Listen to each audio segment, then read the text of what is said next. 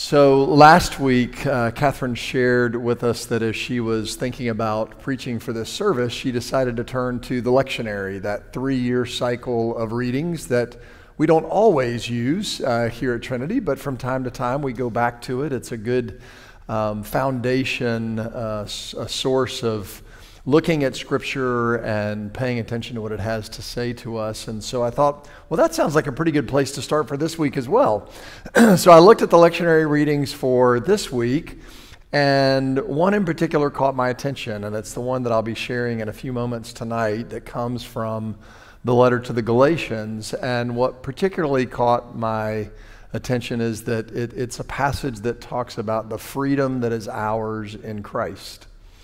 And recognizing that we are coming up on a holiday weekend when we celebrate July the 4th and we celebrate our freedom as a nation, I thought, well, that would be a good place for us to go and really think about what it means for us to talk about freedom from the perspective of who we are as followers of Jesus.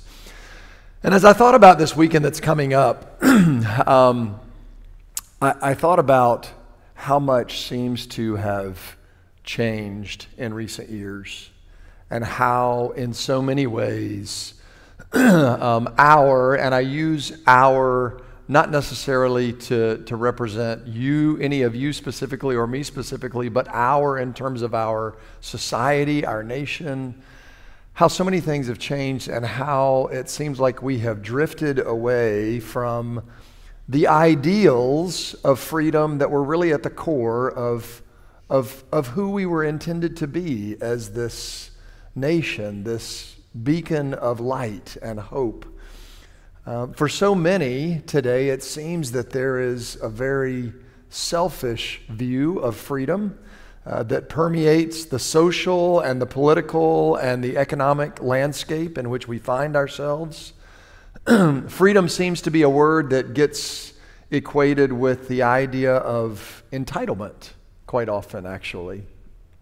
And, and there's this paradox uh, that I notice that while people want to desperately clutch uh, and hold on to the freedoms that they enjoy and that they prefer, uh, they also just as quickly are ready to deny freedoms for others if they are different from their perspective. Um, and, and it makes me wonder how did we get to where we are? and in that context, I thought, boy, it's really hard for me to imagine a president saying something along the lines of, Ask not what your country can do for you, but ask what you can do for your country, without a whole lot of people taking offense at that statement uh, because it would be an affront to their personal privilege or, or their own sense of their rights and entitlements. so I thought maybe it would be helpful for us to hear, as we prepare to hear Scripture tonight, to first hear a few quotes on freedom uh, from some figures who I think you will recognize, at least most of them. Those who deny freedom to others deserve it not for themselves, and under the rule of a just God cannot long retain it. Abraham Lincoln. People demand freedom of speech as a compensation for the freedom of thought which they seldom use. Soren Kierkegaard. May we think of freedom not as the right to do as we please, but as the opportunity to do what is right.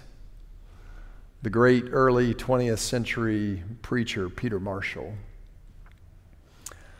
A hero is someone who understands the responsibility that comes with freedom. Bob Dylan. Freedom makes a huge requirement of every human being. With freedom comes responsibility. For the person who is unwilling to grow up, the person who does not want to carry their own weight, this is a frightening prospect. Eleanor Roosevelt. To be free is not merely to cast off one's chains, but to live in a way that respects and enhances the freedom of others. Spoken by Nelson Mandela, one who knew himself what it was like to live in chains.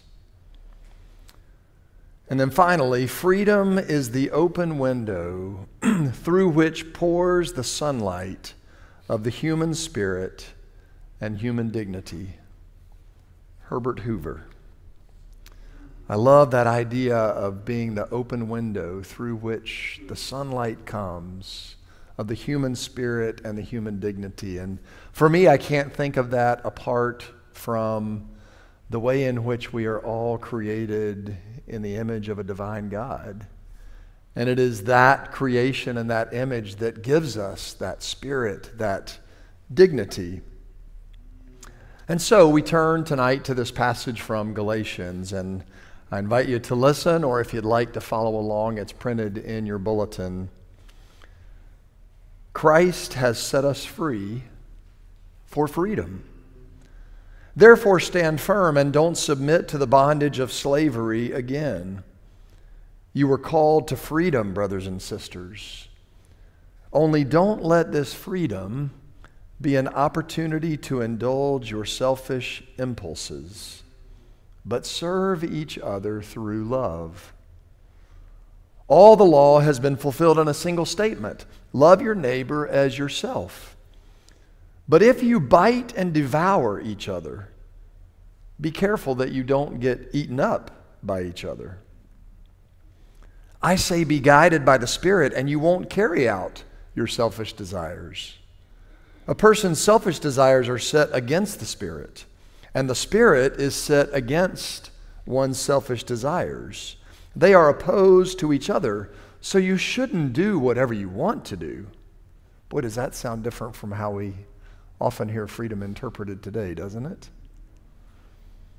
but if you are being led by the Spirit, then you aren't under the law. The actions that are produced by selfish motives are obvious, since they include sexual immorality, moral corruption, doing whatever feels good, idolatry, drug use and casting spells, hate, fighting, obsession, losing your temper, competitive opposition, conflict, selfishness, group rivalry, jealousy, drunkenness partying, and other things like that. And that is a long and tough list for us to hear. And I'm sure we all find ourselves somewhere in the list. I warn you, as I have already warned you, that those who do these kinds of things won't inherit God's kingdom. But the fruit of the Spirit is love, peace, patience, kindness, goodness, faithfulness, gentleness, and self control. There is no law against things like this. Those who belong to Christ Jesus have crucified the self with its passions and its desires.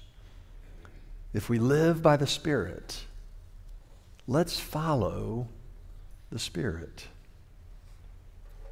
The Word of God for the people of God, and God's people say, Thanks be to God. Don't let freedom be an opportunity to indulge your selfish impulses. Hmm. You know, we have, in so many ways, been seduced by a distorted idea of what freedom is, grounded in notions of individualism and self determination without regard for the impact that it has on others around us. Now, I suppose it's at least somewhat good news that this is nothing new. it's not something that we started in our current 21st century context. In fact, this is something that was very much present in the context into which Paul was speaking in the first century. Paul was talking to the church at Galatia specifically, but he also was talking to lots of the other locations of the early church in that particular day because without fail, there were conflicts, there were struggles.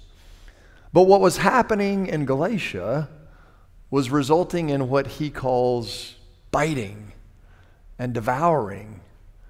They were snapping at each other, and in their snapping, he was concerned that the way in which they were behaving, they would end up being consumed by one another. You know, that makes me think of how we are what we eat.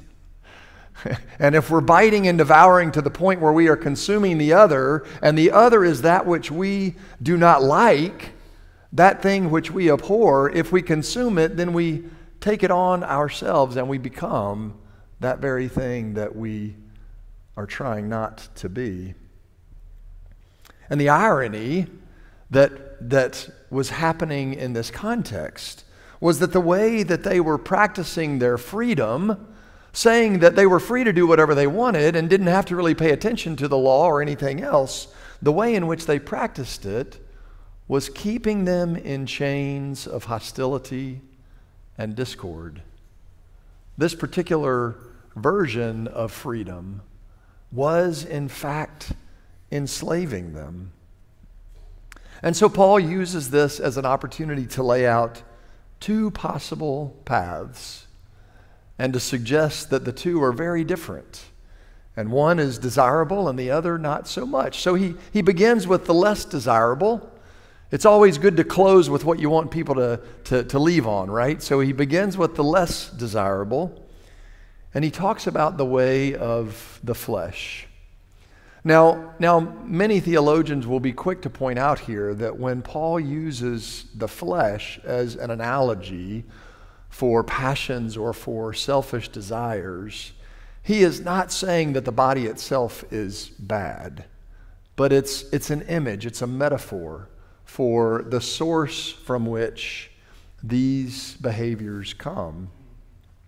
And while the way of the flesh may feel like freedom, it brings pain both to ourselves and to others. I was thinking about young people who get their first taste of freedom. Many of whom, for whom that happens when they go off to college and, and any of us who has parented a teenager who went off to college can, can recognize that sense of both excitement for them and all that they are going to be able to explore and experience, and also a little bit of trepidation as well about what they might get into when they get to college. And there is that time of choice, there is that time of newfound freedom, which, if applied well, can produce wonderful results, but if applied not so well, can bring pain both to themselves and to others around them. Paul, in the letter tonight, lays out the ways of the flesh that mark us giving into what the early church fathers referred to as our passions. Today we use the word passion often in a positive way to talk about something that we are passionate about, that we get excited about, uh, that we want to invest ourselves in. But in, in the early church context, the passions were those things that caused us to sin, those things that separated us from God and from others.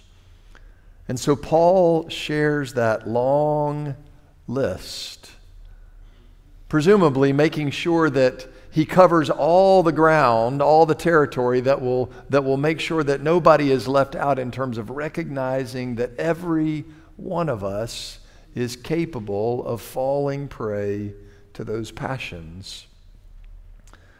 Roberta Bondi, in her book To Love as God Loves, says that the passions blind us so that we cannot love as we ought they disorder our desires. And so desires that were meant to be pure become tainted by the passions that consume us and lead us astray.